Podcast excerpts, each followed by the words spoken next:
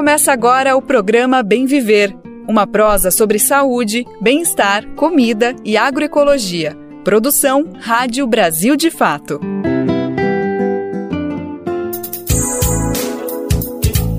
Ai, ela chegou hoje, é sexta-feira, dia 9 de junho de 2023. Bora nós, que tá na hora de botar no ar mais um programa do Bem Viver, uma produção do Brasil de Fato. É com muita alegria que eu te convido para vir junto comigo nessa próxima uma hora para a gente prosear sobre as coisas importantes do nosso dia a dia, o que está acontecendo no nosso Brasil. Eu sou Lucas Weber e prometo que vamos falar de agroecologia, saúde, alimentação saudável, também economia, os rumos de Brasília e outros assuntos mais. Então vem comigo, vem com a gente saber os destaques do programa de hoje. PIB mais alto, inflação mais baixa. Bancos erram previsões e influenciam a economia para pior. Vamos entender como isso impacta o desenvolvimento do país e a nossa vida também. Frustração e esperança. Vamos seguir com a repercussão de mais um adiamento do caso do marco temporal no Supremo Tribunal Federal. E no final do programa tem a coluna do Moser, o maior computador de causos do Brasil. Brasil de Fato 20 anos. Apoie e lute.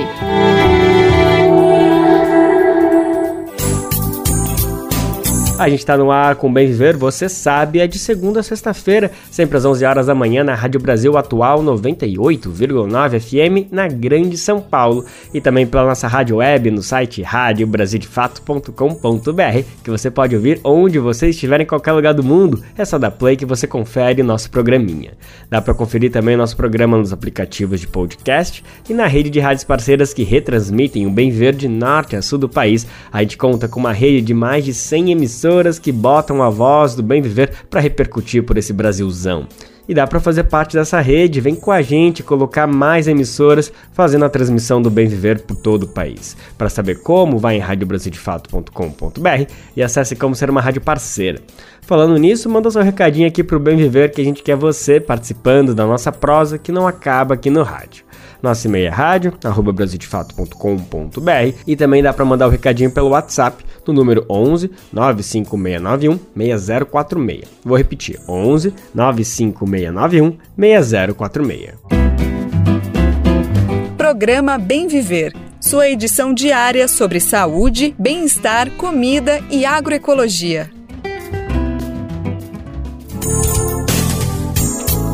Para começar o programa de hoje, vamos trazer uma conversa com um especialista de mão cheia, uma das principais referências no tema para fechar a Semana Mundial do Meio Ambiente. A gente está falando de Marcia Strini, secretário executivo do Observatório do Clima, que é considerada a mais importante e mais influente organização da sociedade civil que debate e monitora os efeitos e o avanço das mudanças climáticas aqui no Brasil e no planeta inteiro. Astrini não chegou nesse posto à toa. Formado em gestão pública e pós-graduado em políticas públicas e direito constitucional, nos últimos 13 anos ele trabalhou no Greenpeace, onde coordenou as áreas de clima, Amazônia e mais recentemente políticas públicas. Ele é membro pleno do Fórum Brasileiro das Mudanças Climáticas. Por conta de todo esse gabarito, nossa repórter Nara Lacerda buscou ele para fazer um debate fundamental que é quais são os rumos do Brasil agora com cinco meses recém-completados da terceira gestão Lula. Todo mundo sabia que o desafio do governo não seria simples, era um processo muito complicado reverter completamente um quadro de devastação, afrouxamento das regras ambientais e até, de certa forma, incentivo para crimes do tipo, como ficou bem evidente durante os quatro anos da gestão Bolsonaro. Strini fez uma avaliação positiva. Acha que, dentro do possível, o governo está comprometido com a agenda ambiental, que aqui já vale ressaltar que não é só ambiental, né? É social, econômica, política, está mais do que evidente para todo mundo que olhar para a sustentabilidade é olhar para as condições de vida para a sociedade como um todo mas Astrini ponderou que não está fácil. Tem muito para avançar e há desafios extremamente complexos para serem driblados pelo governo Lula. A gente vai conferir agora a conversa que Márcio Astrini e Nara Lacerda conduziram sobre o meio ambiente no Brasil. Astrini, obrigada, viu, por estar aqui conosco mais uma vez na Rádio Brasil de Fato. Eu que agradeço, Nara. É um prazer. Abraço para todo mundo. Bom, logo que Lula assumiu, ainda naquela primeira semana de governo, é, a gente teve manifestações de diversas nações de que voltariam a financiar o Fundo Amazônia. Isso teve continuidade ao longo desses primeiros cinco meses. É, é, é um alcance muito comemorado, mas ali a gente já tinha a noção de que a pauta ambiental ia ter muito desafio, ia enfrentar muito obstáculo. O que, que, você acha que a gente pode falar agora sobre esses entraves? Quando o governo caminha para fechar o primeiro semestre da gestão e a gente está vendo é, é, tudo que está sendo trazido à tona em relação à pauta do meio ambiente? Olha, eu acho que a gente tem muita coisa boa que aconteceu nesse primeiro semestre, né? Quer dizer, o, gov o governo começou já colocando uma pessoa que é comprometida com a agenda, Marina Silva, no Ministério, criou o Ministério de Povos Indígenas, criou o Ministério do Desenvolvimento Agrário, que é muito importante para a questão do desmatamento, né? ele retornou à esplanada, descongelou o Fundo Amazônia, conseguiu novas doações, voltou a cobrar as multas ambientais, toda aquela operação nos Yanomami também em outras terras indígenas, quer dizer, está se recuperando a capacidade do Estado de fazer governança, de combater o crime ambiental, e isso é muito importante. Os números do desmatamento, inclusive na Amazônia, que a gente só vai saber oficialmente no fim do ano, mas tem uma prévia que todo mês sai,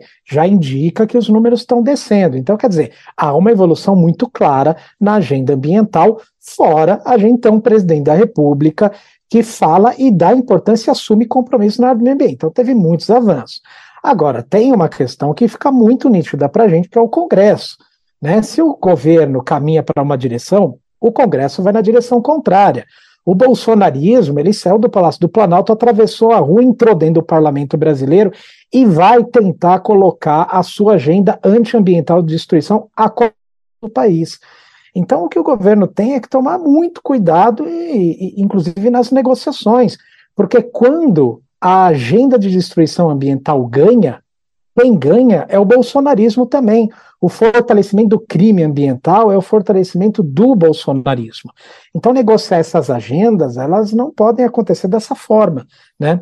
E se o governo colecionou, portanto, nesses seis meses, muitas vitórias nos atos do executivo, quando entrou no legislativo, aí se embananou e teve algumas derrotas. Então, é muito importante que isso não aconteça de novo. Talvez a gente possa considerar como o maior símbolo desses obstáculos ali no legislativo, é, nessas relações institucionais, a aprovação do marco temporal lá na Câmara dos Deputados. Né? É um projeto inconstitucional, coloca em risco a demarcação de terras indígenas, inclusive territórios já demarcados, né? E, e pelo simbolismo e pela importância prática também dessa pauta, né? Que é uma pauta inconstitucional na prática. Qual é a postura esperada do governo federal nessa, enfim, nessa temática, nesse assunto? Pois é, ela é uma pauta inconstitucional, não só, como você bem diz, dificulta novas demarcações, mas toma terras já demarcadas dos indígenas. A simples aprovação de um projeto desse em apenas né, um lado do parlamento, que é só a Câmara, já vai servir para aumentar a violência no campo, as invasões a essas áreas. Isso é um prêmio para garimpeiro ilegal. O pessoal que grila a terra, e que inclusive durante o governo Bolsonaro pôde grilar a terra dentro de área indígena, por incrível que pareça, né, por conta de uma instrução normativa 09 da FUNAI, é um absurdo, isso é ilegal, isso é um crime. Né? Mas, por exemplo, esse pessoal aí soltou fogos com a aprovação é, desse projeto de lei. É um projeto de lei cruel. Ele é um projeto de lei que aumenta a chacina que está acontecendo contra uma população no país. Isso daqui é um crime que estão fazendo. Agora, o que o governo não pode fazer é permitir essas contradições na sua própria postura. Por exemplo, na votação desse PL, na votação da urgência, o governo se absteve. Ele, ele, o seu posicionamento em plenário, está lá registrado no painel eletrônico, foi de abstenção. Isso não pode acontecer porque senão o recado é um recado de fraqueza, é um recado que o próprio governo não está defendendo aquilo que o presidente Lula diz ser o centro e que é o centro né, dos seus compromissos. Então você veja, o presidente Lula fala uma coisa, né, e aí vão alguns negociadores dentro do, Congresso e negociam coisas que desautorizam o discurso e os compromissos do presidente. Isso não pode acontecer de jeito nenhum. Então, tem uma postura firme nesse PL e em todos os outros é defender também o discurso, a postura, os compromissos do próprio presidente da República, além, obviamente, das populações indígenas. Agora, nesse tipo de coisa, só cabe uma coisa, que é veto. Né? Primeiro é tentar não deixar votar e não aprovar. Se aprovar, é veto. E ainda vai para o Senado essa pauta e a gente tem ela judicializada no Supremo Tribunal Federal. Né? Então, assim, é uma pauta, Astrine, que a gente percebe que pode não se concretizar. Mas, como você falou, o simbolismo dessa aprovação na Câmara, ele já causa estragos. A gente realmente pode conectar esse simbolismo a alguns estragos, enfim, algumas percepções é, em relação a crimes ambientais que vão sendo alimentadas, né? Exatamente. O que esse pessoal vive é dessa esperança de que a lei vai ser mudada, é dessa esperança de que uh, o poder do Estado não vai ser estabelecido, né? é dessa esperança de que é o vale tudo que está acontecendo. E essas leis instituem exatamente o vale tudo. Essas leis retiram o Estado brasileiro de tomar conta das suas áreas e deixam essas áreas abandonadas para quem quiser ir lá ou negociar, ou invadir, ou roubar a terra, ou fazer o que quiser. Né? Então, a gente sempre vê esse mesmo movimento, desregulamentação. Né? É você abrir espaço para que esses ilegais, que sabem que são ilegais, não estamos falando daquele, daquela pessoa que está lá na batalha para sobrevivência, não, são máfias. Pessoas que operam e investem milhões de reais para obter lucro de olho na impunidade, de olho em serem abençoados pelo Congresso. Esse PL 490 é uma benção para o crime e uma benção para a impunidade. Foi isso que foi votado e aprovado. Agora, a gente não tem só esse problema para enfrentar, né? Já na campanha eleitoral, aliás, nos anos de governo Bolsonaro e também nesses primeiros meses, é, a área ambiental, é, tanto da parte dos movimentos populares, das organizações, quanto dentro do próprio governo, vem alertando para outras temáticas também a gente tem a questão dos agrotóxicos, a gente tem a questão é, da desigualdade social, que tem uma relação direta com a proteção ambiental, é, a gente tem a questão indígena, que, embora é, o Brasil tenha conseguido se olhar no espelho nesse primeiro semestre, quando encarou de frente a questão Yanomami, ainda há muito a ser feito, e nós temos também a questão do desmatamento. A gente veio de um período de desmonte e de subida muito escalada, altíssima desses índices no governo Bolsonaro. Então, é um problemão, na verdade, né?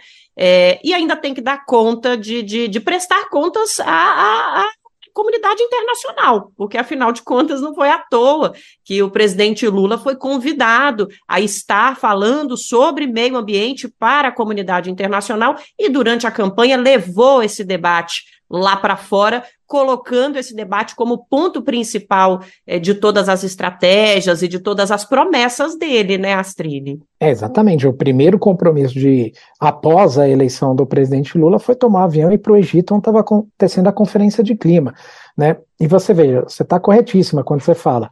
Essa agenda de clima, meio ambiente, ela é um problema doméstico nosso, muito grande, por conta da desigualdade social, absolutamente ligada a isso, é um problema internacional de imagem do país doméstico por, por, por, razões muito simples. A gente não precisa fazer uma matemática complicada, não.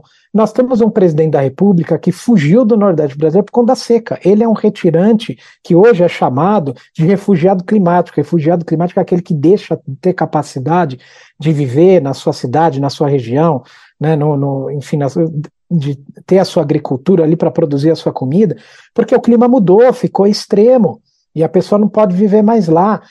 A configuração disso é que quando desaba é, um, ou desbarranca algum local por conta de uma chuva extrema que caiu, quem perde a sua casa é o pobre. Quando a gente tem seca é, numa região, uma seca muito severa, quem deixa de pro produzir é o pequeno agricultor, é a agricultura familiar. Quem sofre com mudanças climáticas não é quem provoca, que são os, os ricos. Quem sofre são os pobres.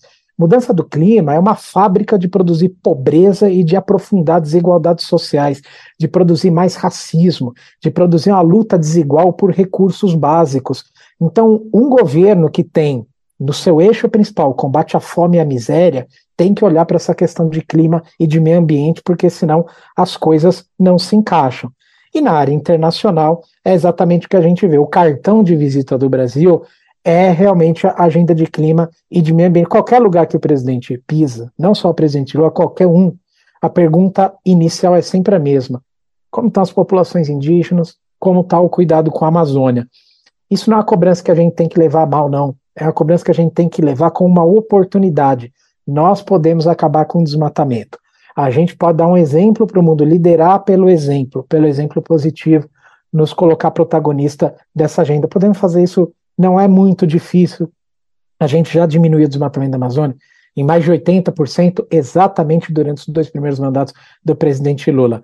Repetir essa fórmula é um ingresso aí para o sucesso do Brasil nessa agenda, uma liderança global. É, parece clichê, mas é uma grande honra e uma grande responsabilidade ser um país com território amazônico gigantesco e, e poder também ser o poder também ser o protagonista na própria região para os outros países que têm território amazônico.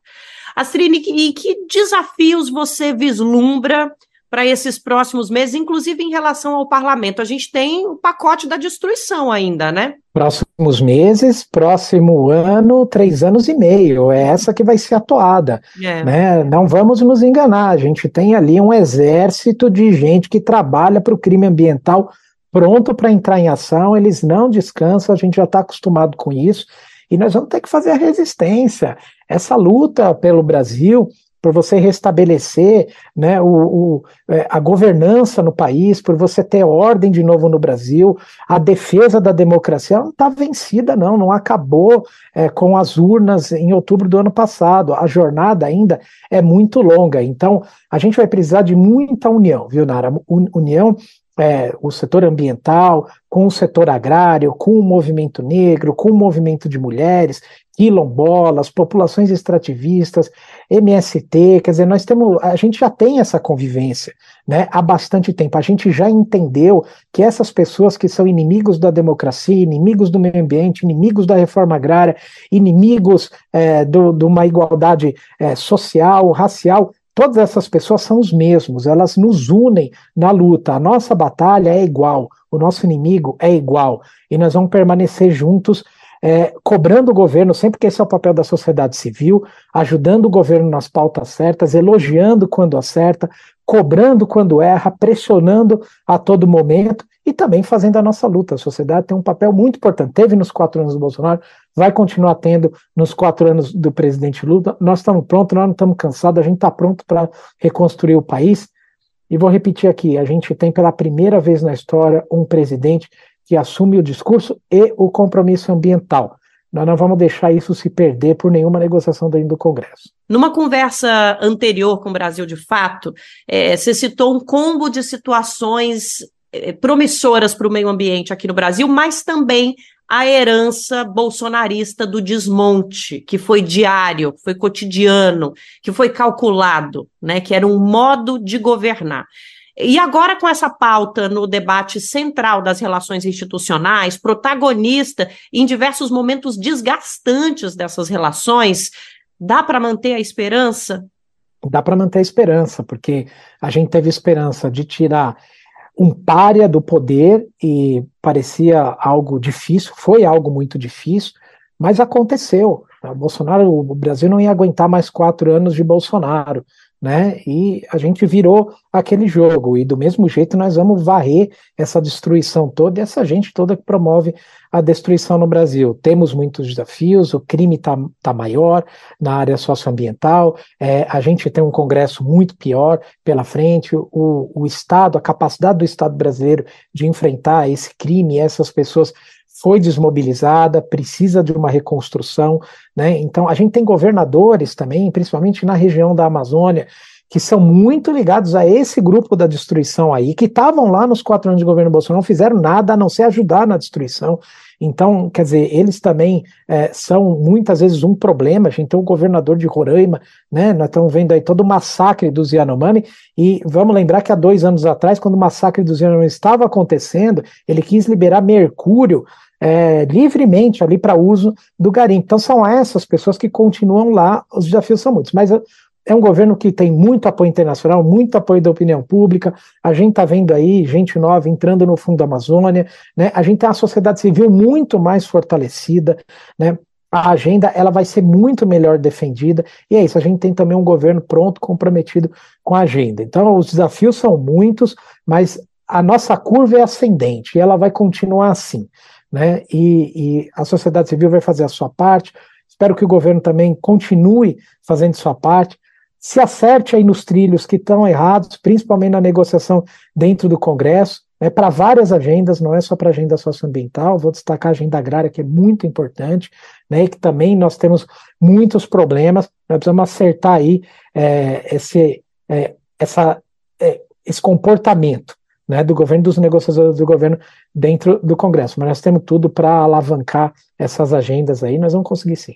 Olha, a gente já tem história, experiência suficiente para saber que não dá para arredar o pé da pauta ambiental. O próprio presidente Lula tem experiência com debates e conflitos, inclusive institucionais, nesse assunto, nos dois primeiros mandatos em que ele teve à frente do Palácio do Planalto. Então já ficou, a história provou, não dá para arredar o pé, tem que ser radical mesmo, porque o lado de lá está sempre puxando para o lado de lá né, para o lado do conservadorismo, da displicência com a fiscalização, não aplicação de multas, displicência com a criminalidade, deixando correr solto. Então, assim, gente, a história já provou. Não, não, tem, não tem mais o que refletir sobre esse assunto, né, Astrine? Não tem. Precisa marcar posição. É, e a gente precisa estar tá unidos. É isso, recado dado. A gente conversou com o ambientalista Márcio Astrini, que é o secretário executivo do Observatório do Clima, e a gente falou um pouquinho aqui sobre o início do governo Lula na questão ambiental. A gente espera que no Dia Mundial do Meio Ambiente de 2024 a gente esteja aqui de volta, Astrini, para fazer reflexões e debater com notícias melhores e com avanços a serem comemorados ainda mais. A gente já tem esses avanços, mas a gente quer mais e a gente quer a posição marcada. Obrigada, viu, pela participação. Valeu. Eu que agradeço, espero realmente voltar no ano que vem com notícias melhores e nós vamos trabalhar para isso daí. Então, até o ano que vem. É isso aí. Obrigada a você que ficou com a gente até agora também, nossos ouvintes, nossas ouvintes. Valeu demais pela presença. E aqui de São Paulo, da Rádio Brasil de Fato, Nara Lacerda. Ainda sobre a Semana do Meio Ambiente, em celebração à data, o MST se juntou a órgãos públicos para uma ação de semeadura aérea de 4 toneladas de semente da palmeira jussara, que é uma espécie ameaçada de extinção. A atividade aconteceu justamente nesse contexto da Semana Mundial do Meio Ambiente em uma área de reserva legal de Quedas do Iguaçu, no Paraná, região sul do Brasil, né? As sementes foram lançadas a partir de um helicóptero da Polícia Rodoviária Federal e tudo foi feito em uma área de 67 hectares que pertence a uma comunidade de reforma agrária Dom Thomas Baldino. Atualmente, mais de 2.500 famílias residem na região, que no passado foi degradada devido à atividade de uma empresa de monocultivo de pinos e eucalipto. Quem explicou mais sobre essa ação pra gente foi Tarciso Leopoldo. Ele é morador da comunidade e integrante da organização do evento. A gente vai conferir agora a explicação dele. E os objetivos da, da atividade é que a gente consiga, de forma aérea, disseminar aproximadamente 4 toneladas de semente, que hoje a gente tem um cálculo que vai gerar aproximadamente 3 milhões de sementes, que a gente consegue concentrar essas sementes através de um processo que vem acontecendo na nossa comunidade nós temos uma unidade de beneficiamento, onde as famílias coletam o fruto da palmeira jussara, então uma coleta consciente do fruto, e fazem o trabalho de despolpamento. Hoje essa polpa da palmeira jussara, ela é conhecida como açaí da Mata Atlântica ou açaí da palmeira jussara. A ação faz parte do Plano Nacional Plantar Árvores e Produzir Alimentos Saudáveis, lançado pelo MST em todo o Brasil ainda em 2020. O objetivo é plantar 100 milhões de árvores, sim, 100 milhões de árvores em 10 anos, fortalecendo a produção de alimentos saudáveis nas áreas de assentamentos e acampamentos do MST e também denunciando o impacto do modelo destrutivo do agronegócio ao meio ambiente. Na conversa que a gente ouviu antes, na entrevista com Marcia Strini, um dos principais assuntos foi o marco temporal, né? Não tem como fugir dessa pauta, afinal, além desse embate que está tendo no Congresso, o tema também está no Supremo Tribunal Federal. Essa semana mesmo, na quarta-feira, o julgamento sobre a constitucionalidade dessa tese voltou à Suprema Corte. Como falamos ontem, o ministro Alexandre de Moraes declarou voto contrário ao marco temporal, fazendo com que no momento sejam dois votos contra e um a favor à tese. Logo após Moraes se manifestar, o ministro André Mendonça pediu vistas, que significa mais tempo para pensar o voto e bota tempo nisso, porque deve ficar parado por pelo menos 90 dias esse debate. Desde então, nesses dois dias, nossa reportagem seguiu conversando com lideranças indígenas, principalmente as que estavam em frente ao STF no dia do julgamento, nessa grande mobilização organizada por entidades de todo o país. A gente vai saber mais dessa repercussão da opinião dessas lideranças indígenas agora na reportagem que tem locução de Douglas Matos. O adiamento do desfecho do caso do marco temporal no STF, o Supremo Tribunal Federal, dividiu lideranças indígenas que acompanharam o julgamento diretamente de Brasília. Cerca de 2 mil representantes de diferentes povos do país aportaram na capital federal nos últimos dias para uma programação com o objetivo de ampliar a pressão sobre os ministros e tentar convencê-los a rejeitar a tese. Entre as dezenas de lideranças que foram diretamente à sede da corte nesta quarta-feira, as opiniões sobre o adiamento oscilaram entre sentimentos de frustração, revolta e esperança. Para Kadeshuin Lokamlen, de 47 anos, a demora na resolução do caso amplia a ansiedade coletiva em que se encontram os membros da comunidade Shokleng, o grupo vive em Santa Catarina e tem o próprio território em xeque no processo, que está sob avaliação da corte. Ao pensar em retornar para casa sem uma resposta definitiva sobre a questão, Camlen diz que se sente preocupado. Com o pedido de vista, nós ainda acreditamos que o Deus Supremo pode iluminar os ministros a votar ao nosso favor, mas mesmo assim nós passamos essa insegurança e os nossos filhos perguntam: papai, mamãe, o que, que vai acontecer? Nessa preocupação, eles passam e com isso passa segurança para nós. Isso porque nós sentimos na pele o que acontece no nosso município. Para a jovem Suelen, de 21 anos, também do povo Xokleng, o resultado da sessão do STF desta quarta poderia ter indicado algo ainda mais danoso para as comunidades tradicionais se o ministro André Mendonça tivesse se colocado favoravelmente à tese. Seria pior se ele tivesse dado contra, né? Então a gente vai continuar assim na luta.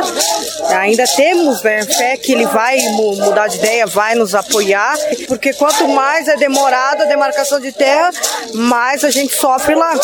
Porque existem não indígenas lá que eles invadem a terra. Na visão de Awad Oyaporã, a falta de conclusão do julgamento traz prejuízos que vão além do segmento indígena, atingindo todo o conjunto da sociedade. É falta de respeito e de humanidade o que está fazendo o nosso Brasil. Porque manter o Brasil aí saudável de pé, somos indígenas. Nós não poluímos o rio, nós não poluímos a natureza, a gente não destrói, a gente não corta árvore, pelo contrário, onde não tem a gente planta. A gente cuida da natureza, é destruir tudo. E gente, olha, eu falo para vocês, nós somos guerreiros. A gente não vai desanimar, não. A deputada indígena Célia Chacriabá, do PSOL, acompanhou o julgamento de dentro do plenário do STF. Destaque na luta contra o projeto de lei que formaliza um marco temporal, o PL 490-2007, aprovado recentemente pela Câmara, ela diz não ter se surpreendido com o pedido de vista apresentado por André Mendonça. Mas entendemos que mesmo com a condicionante do ministro Alexandre de Moraes, significa uma sinalização importante para a bancada ruralista e conservadora que está articulada, querendo retirar o julgamento da tese do marco temporal no STF. O marco temporal que é imoral, que é ilegal porque é inconstitucional e representa um golpe no direito dos povos indígenas. A deputada salientou ainda que o segmento indígena vai seguir atuante na batalha contra o PL, que foi enviado ao Senado e aguarda a análise da casa. Da Rádio Brasil de Fato, com reportagem de Cristiane Sampaio, em Brasília. Locução: Douglas Matos. O marco temporal também foi tema do podcast 3x4, uma produção do Brasil de Fato. Na edição que foi ao ar hoje, agora, sexta-feira, nossos apresentadores Nara Lacerda e Igor Carvalho conversaram com a liderança Juliana Querechu sobre o julgamento da tese do STF. Querechu conversou com o pessoal diretamente da mobilização indígena em frente ao STF. Além dos três, quem também estava na bancada é ele, né? Essa presença ilustre, João Pedro Stedley, membro da direção nacional do MST. Vamos saber um pouquinho do que está rolando no debate do 3x4 que está no ar agora? O adiamento do desfecho do caso do marco temporal no STF, possivelmente até outubro, prolongou a angústia dos povos indígenas, que correm o risco de não ter mais direito às suas terras, dependendo do resultado do julgamento na Suprema Corte. O marco temporal é uma tese jurídica defendida por ruralistas. Ela determina que a demarcação de uma terra só pode ocorrer se ficar comprovado que os povos originários já ocupavam a terra na data em que a Constituição foi promulgada, em 5 de outubro de 1988. Na prática, isso impede que o poder público realize novas demarcações de processos que ainda tramitam na justiça. A cacique Juliana Queretiu, coordenadora da APIB, Articulação dos Povos Indígenas do Brasil, considera o marco temporal uma afronta essa afronta toda não é só contra nós, povos indígenas, é contra a, esse território, é contra a natureza, é contra essas grandes florestas, né, esses biomas que estão aí ameaçados. Então, assim, se essa ameaça vem para a natureza, vem para esses biomas, não é só nós, povos indígenas, que estamos dentro. Então, assim, é uma afronta a uma sociedade ao direito, à esperança de ter um futuro. A cacique Juliana Queretiu é a convidada do sexto episódio da terceira temporada do podcast 3x4. E falando diretamente do ato contra o marco temporal na esplanada dos ministérios, onde lideranças dos povos originários de todo o país acamparam protestando contra a violência e a insegurança jurídica em seus territórios, Queretiu defende que a demarcação das terras indígenas não prejudica o desenvolvimento do país. Em nenhum momento os povos indígenas fala sobre, fala contra o desenvolvimento de um território, de um país, mas sim da gente repensar, refletir nos hábitos, no, no que os nossos hábitos, no que todo é, é, esse desenvolvimento né, irresponsável está gerando para esse povo, né, o povo brasileiro, né, o mundo por inteiro. A tese em julgamento no STF também é tema do projeto de lei 490 de 2007, que tramita no Congresso Nacional. O entendimento dos especialistas que apoiam a causa indígena é que a retirada dos povos originários das suas terras não se trata apenas de uma questão territorial, mas sim econômica, já que favorece o agronegócio e o garimpo ilegal. Hoje, somente 16% das terras indígenas estão demarcadas. Se aprovado, o marco temporal vai prejudicar mais de 200 povos indígenas em todo o país. João Pedro Stedley, liderança do MST, o Movimento dos Trabalhadores Rurais Sem Terra, e comentarista do podcast 3x4, destaca a importância das terras indígenas para a preservação das áreas florestais. Nós temos uma dívida histórica com os povos indígenas, porque eles que conhecem mais do que ninguém os diferentes biomas do Brasil. E eles que nos ensinaram proteger as árvores, eles que nos ensinaram que da árvore protege a água. Se tu derruba a árvore, desaparece a água, que é fundamental para a agricultura, que é fundamental para a vida humana de todos os seres vivos do nosso planeta. Então nós temos uma dívida de gratidão pelo conhecimento histórico que os povos indígenas é, nos deixaram como legado. O desfecho do julgamento no STF do marco temporal foi adiado após pedido de vistas do ministro André Mendonça, que tem até outubro deste ano para analisar o tema e retomar o caso. João Pedro Stedley se mostra otimista quanto à resolução do processo no STF e aponta possíveis saídas caso o resultado seja contrário aos povos indígenas. E então eu acho, espero que os ministros do STF tenham vergonha na cara, eles não vão rasgar a Constituição por pressão do agronegócio. Então eu imagino que os povos indígenas e o povo brasileiro será vitorioso no STF, mas se um desastre acontecer, porque são os mesmos que mandaram prender o Lula, não pode esquecer isso. É, se um desastre acontecer, nós teríamos que apelar para tribunais internacionais. Além dos comentários de Pedro Stedley, o podcast 3x4 tem a apresentação de Nara Lacerda e Igor Carvalho, que atuam na equipe de jornalismo do Brasil de Fato. Novos episódios são lançados toda sexta-feira pela manhã. De São Paulo, da Rádio Brasil de Fato, com reportagem de Letícia Holanda. Locução: Douglas Matos. Não custa lembrar que dá para ouvir de graça o 3x4, né? Tá na sua plataforma favorita de podcast. Toda sexta-feira tem um episódio novo, fresquinho, com os debates mais quentes, mais pertinentes e as análises mais importantes que você vai ouvir. Então corre lá, não deixa de salvar na sua lista de podcasts, que é sempre bom ficar sabendo das informações atualizadas e com perspectiva das lutas populares. O assunto agora é a reação dos setores da Igreja Católica contra a construção do Rodanel em Minas Gerais. A questão é a seguinte: o governador Romeu Zema, do Novo, pretende começar esse mega projeto que é criticado por possíveis impactos sociais e ambientais. O debate e protesto foi realizado na chamada Quarta Romaria da Arquidiocese de Belo Horizonte pela Ecologia Integral. O encontro religioso foi realizado no dia 3 desse mês de junho em Santa Luzia, na região metropolitana de BH. Quem esteve presente levantou a voz para dizer que há alternativas para o megaprojeto que são menos impactantes para a natureza e também para a população. De acordo com movimentos populares, a iniciativa ameaça as matas e as reservas hídricas de Minas Gerais, além de cortar o território quilombola. Também foi ecoada uma denúncia bem grave. De acordo com os movimentos populares, recursos que estão sendo utilizados para a construção são provenientes de acordo com a Vale para fazer a reparação do crime social e ambiental que aconteceu em Brumadinho com o rompimento da barragem em 2019. A Romaria puxou toda essa mobilização com o conceito de ecologia integral, que surgiu em 2015, a partir da proposta feita pelo Papa Francisco. Na ideia, o pontifício chama atenção para o cuidado da casa comum. Vamos entender melhor esse conceito e tudo que está por trás desse mega projeto, além das mobilizações, na reportagem de Amélia Gomes, no quadro Momento Agroecológico.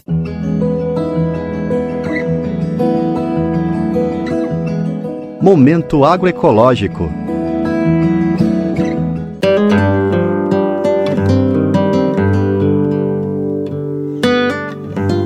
Você já parou para pensar em como a religiosidade pode estar relacionada com a proteção do meio ambiente?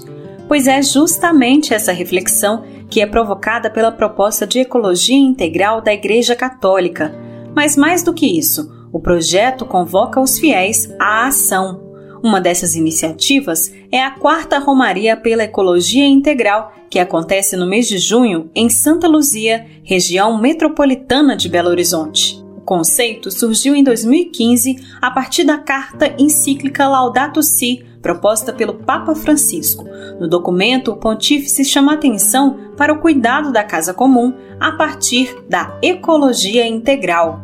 Como explica Padre Júlio Amaral, um dos organizadores do evento e vigário episcopal para a ação social na Arquidiocese de Belo Horizonte. Não é só o meio ambiente, mas é a preservação também é, do ser humano, né, de todas as formas de vidas que estão presentes é, nesse meio ambiente. Então, essa forma integrada né, de, de pensar a ecologia, não como algo isolado, mas como algo que está integrado né, à vida de todos nós e ao qual nós também é, estamos relacionados. Neste ano, o tema da Romaria é a proteção das matas e reservas hídricas que estão em risco diante da construção do novo rodoanel da região metropolitana de Belo Horizonte. A proposta de iniciativa do governador Romeu Zema do Partido Novo é extremamente criticada por diversos setores da população mineira.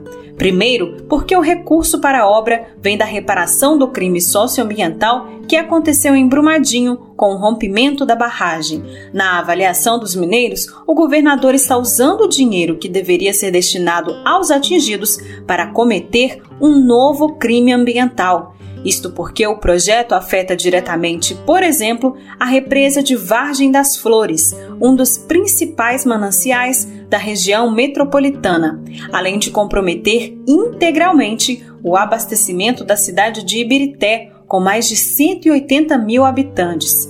De acordo com a comunidade, há alternativas mais sustentáveis e respeitosas ao meio ambiente e à sociedade. É o que afirma Cristina Maria de Oliveira, do movimento SOS Vargem das Flores. O atual anel rodoviário deveria ser revitalizado e uma proposta mais ousada, nós poderíamos né, é, duplicar o, o rodoanel é, de forma aérea, né? Como a gente vê grandes elevados é, em obras fora do Brasil e até dentro do próprio Brasil. Outra coisa que nós vimos é a expansão do metrô para outras cidades da região metropolitana.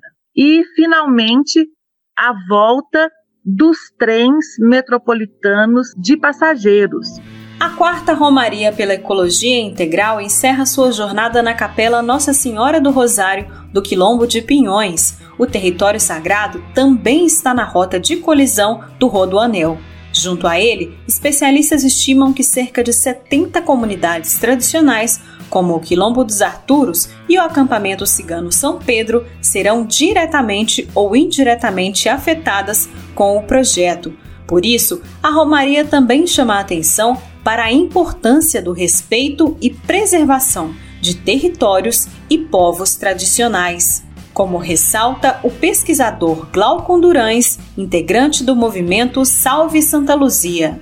Ele é um território antiquíssimo, né? Ali a gente está na fronteira do território né, do Carte de Lagoa Santa, que é um dos principais, um dos primeiros vetores de povoamento é, da América do Sul. Então tem lá, né, em Lagoa Santa, a questão da Luzia, é, enfim, um dos primeiros seres humanos a ocupar aqui América do Sul. Então, um território antiquíssimo, por milhões e milhões de anos, foi ocupado por, né, o, pelos povos originários, pelos povos indígenas.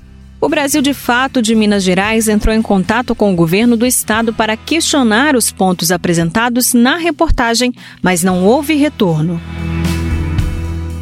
De Belo Horizonte, da Rádio Brasil de Fato, Amélia Gomes.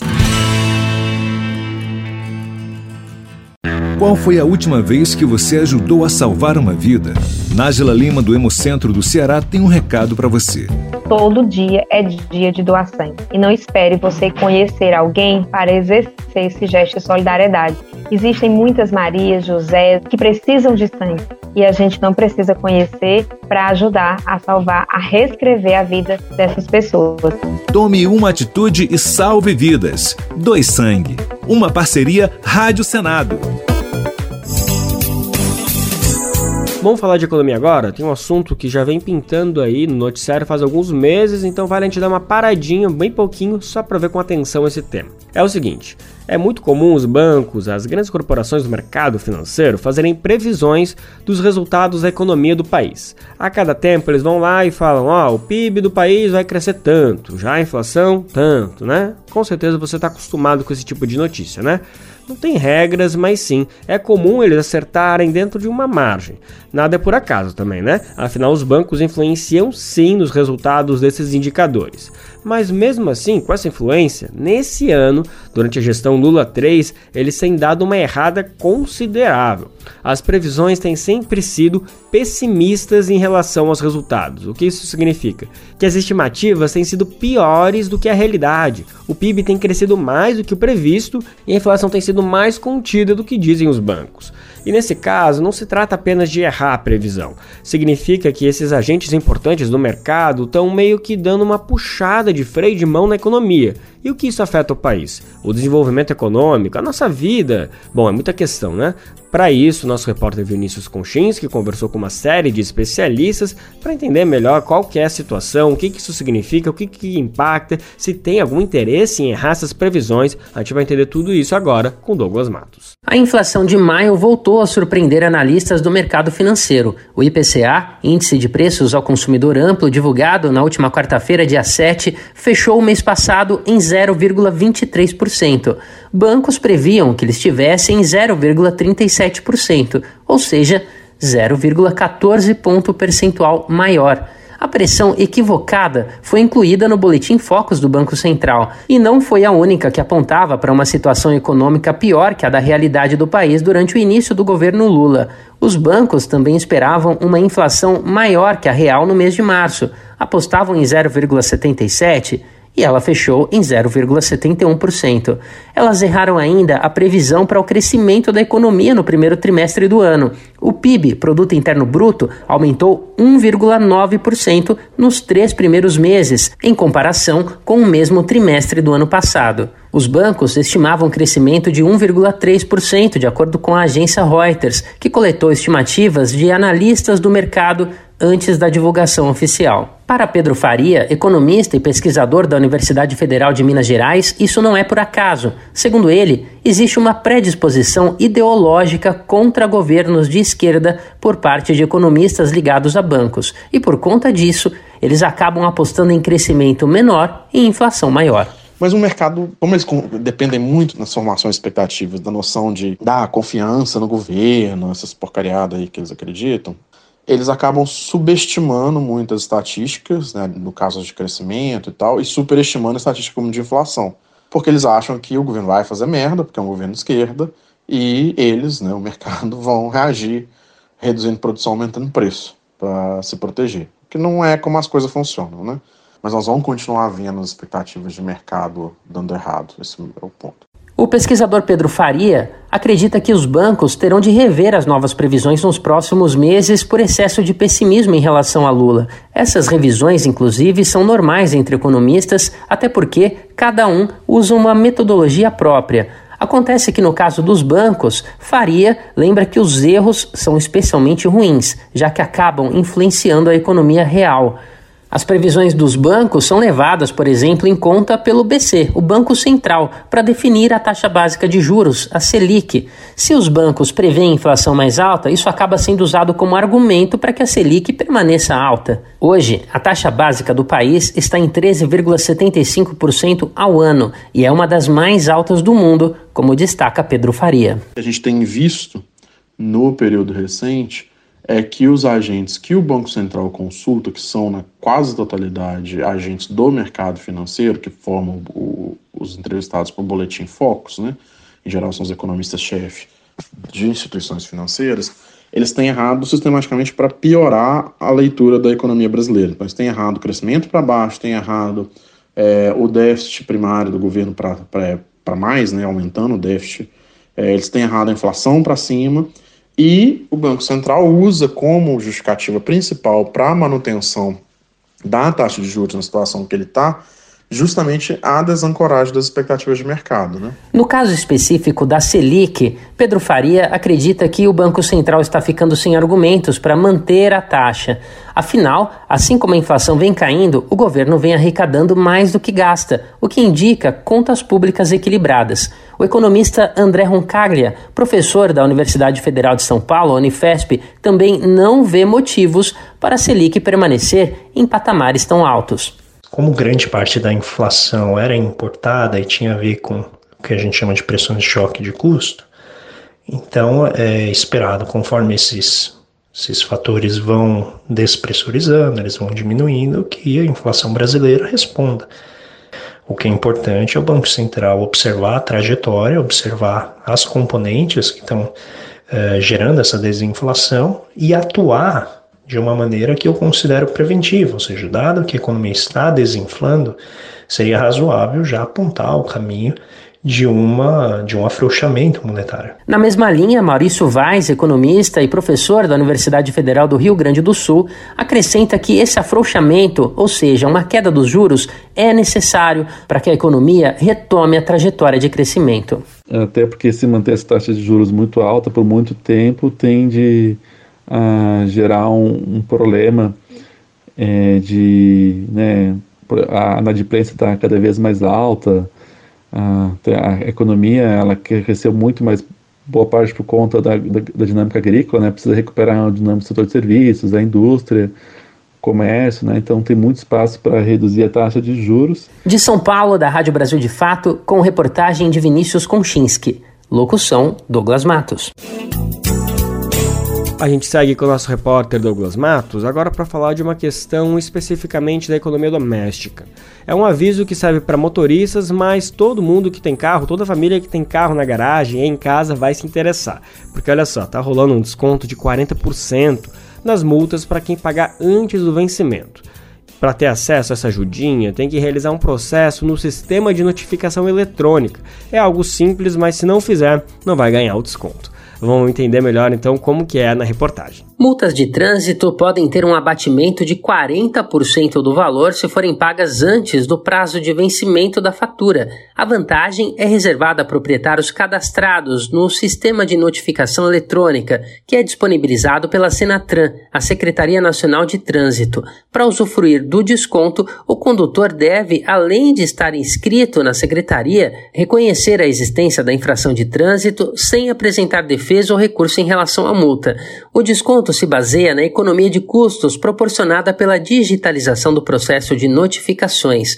Por isso, Quem opta por receber as notificações de autuação e infração de trânsito em papel impresso entregue pelos correios não terá direito ao desconto. O SNE é um sistema digital por onde é possível justamente acessar notificações, comunicados e documentos relativos a infrações de trânsito. Para consultá-lo, a pessoa física ou jurídica proprietária do veículo deve fazer o download do aplicativo Carteira Digital de Trânsito, disponível para os sistemas Android e iOS. Feito o login, é só clicar em Aderir ao SNE e, após preencher os dados, confirme a operação clicando em Aderir. É necessário ter em mãos o número de segurança da CNH, a Carteira Nacional de Habilitação, e também o número do Certificado de Registro e Licenciamento do Veículo, CRLV. De acordo com o portal do Governo Federal, ao se cadastrar no SNE, o proprietário do veículo passa então a ser comunicado eletronicamente acerca das notificações de autuação e penalidades interestaduais, de responsabilidade de órgãos de trânsito que optam pelo sistema de notificação eletrônica. O proprietário do veículo pode realizar o cancelamento ou a adesão ao SNE a qualquer momento.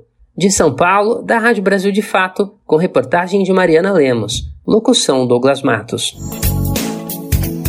Bom, é importante reforçar que isso não é um incentivo para cometer infração de trânsito, viu? Arriscar passar no sinal fechado, estacionar em local proibido, enfim. Beleza que agora pode ter até 40 pontos na carteira e esse desconto de 40% para pagar as multas, mas segue errado cometer qualquer tipo de infração no trânsito, viu? Então bora se ajudar para não fazer do nosso trânsito um caos.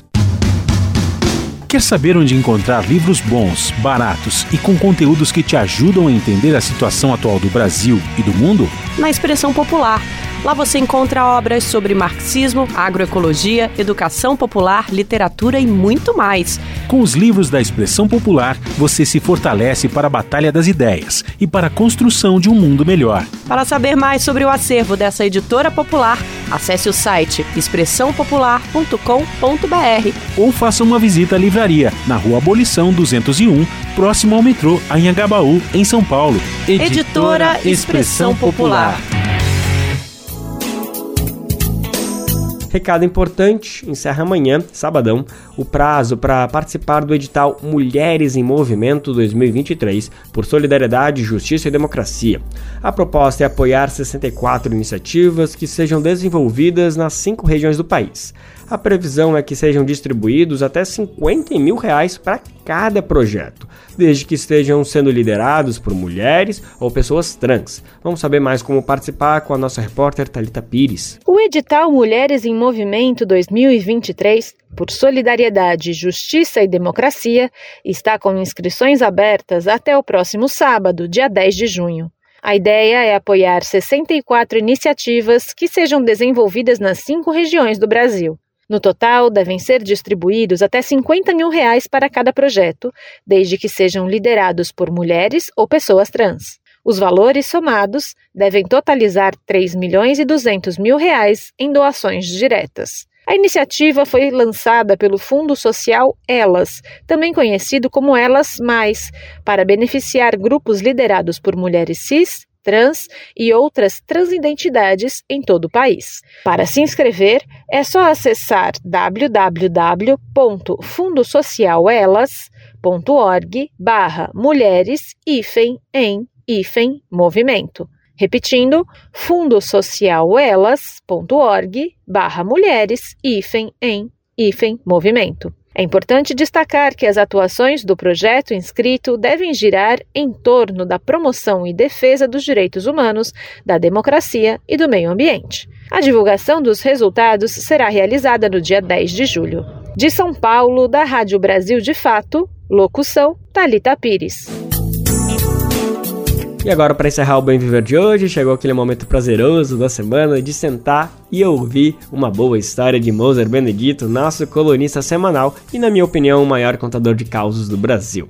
Para hoje, Moser trouxe uma história que vem lá da terra dele, no interior de Minas. Por lá, que é a terra do café, um senhorzinho metido agroboy teve que ouvir uma verdadeira lição sobre o verdadeiro significado da agricultura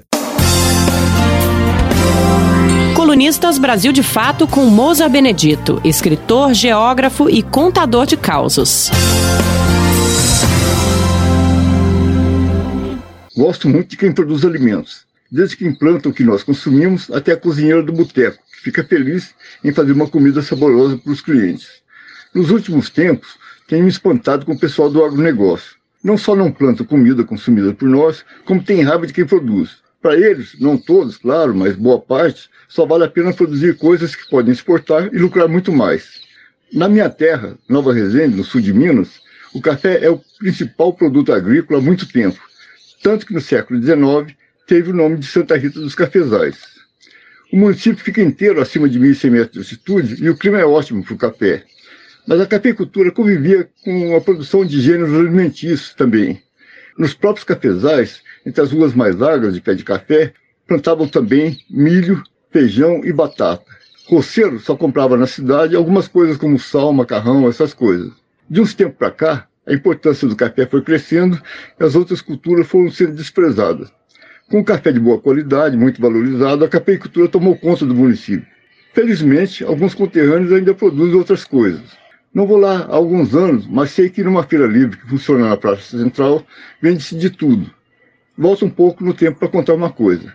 Meu pai era barbeiro e a barbearia funcionava como um centro social. Ficava cheio de homens quase o tempo todo.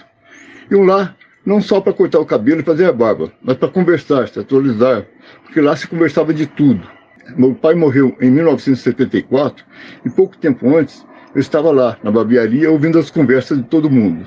E chegou um velho roceiro, um caipira legítimo, do jeito que eu gosto. Da conversa contou que em seu perfil no sítio, naquele ano, plantou um alqueire de feijão, um de arroz e um de milho. Um homem bem mais jovem, já com o espírito dos agronegociantes de hoje, ficou bravo com ele. Até espantei. Ele disse ao velho caipira: Você é burro mesmo. Para que ficar plantando essas porcarias? Tem que plantar café, que dá lucro de verdade. Calmamente, o velho respondeu: Mas se a gente não plantar essas coisas, o que é que o povo vai comer? Gostei da consciência e da sabedoria dele. Um bom caipira tem disso. Você ouviu o escritor Mousa Benedito, geógrafo e contador de causos.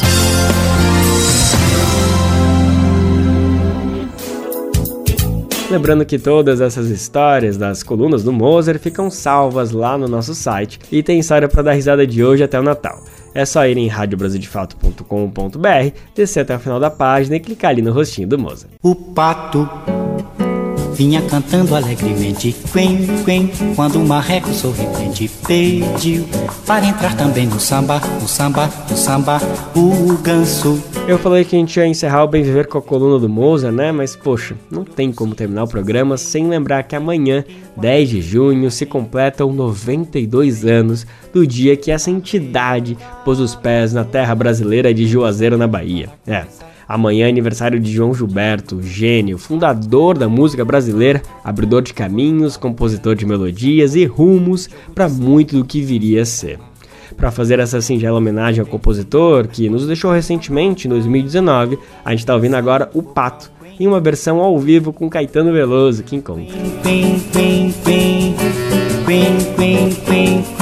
O pato vinha cantando alegremente, quen, quen, quando o marreco sorridente pediu para entrar também no samba, no samba, no samba, o ganso.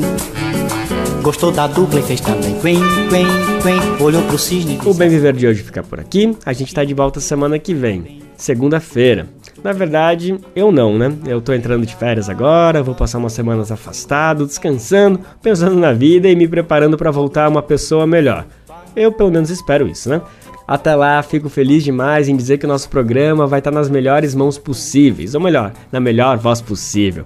Meu parceiro de primeira hora, Daniel Lamir, vai estar aqui mandando ver, garantindo o melhor do bem viver para todo mundo. Obviamente que ele não fica sozinho, ninguém está sozinho nesse programa, porque não se faz um bem viver de qualidade sozinho. A nossa equipe fantástica do Brasil de Fato está aqui por trás, garantindo que o programa, que esse avião vai seguir voando. Então é isso, pessoal. Já já tô de volta. Até breve, viu? O Bem Viver vai ao ar a partir das 11 horas da manhã na Rádio Brasil Atual 98,9 FM na Grande São Paulo ou no site radiobrasildefato.com.br. Lembrando que o Bem Viver vai ao ar em diversas rádios pelo país e você confere a lista completa no nosso site, na matéria de divulgação diária do programa. Aqui a gente reforça o agradecimento e confiança de se somar nessa nossa caminhada de debate e construção para uma sociedade alinhada ao conceito do bem viver. Muito obrigado por estarem com a gente. Vamos nessa que tem muito pela frente. Ah, o Bem Viver também fica disponível como podcast, viu? Lá no Spotify, Deezer, iTunes e Google Podcast. Este programa teve a apresentação de Lucas Weber e roteiro de Daniel Lamir, edição e produção de Douglas Matos, supervisão de Rodrigo Gomes, trabalhos técnicos de André Parocha, Edson Oliveira e Lua Gattinoni, coordenação Camila Salmásio, direção executiva Nina Fidelis, apoio toda a equipe de jornalismo do Brasil de Fato. Tchau, até breve. Você ouviu o programa Bem Viver, uma prosa sobre saúde, bem-estar, comida e agroecologia Produção Rádio Brasil de Fato.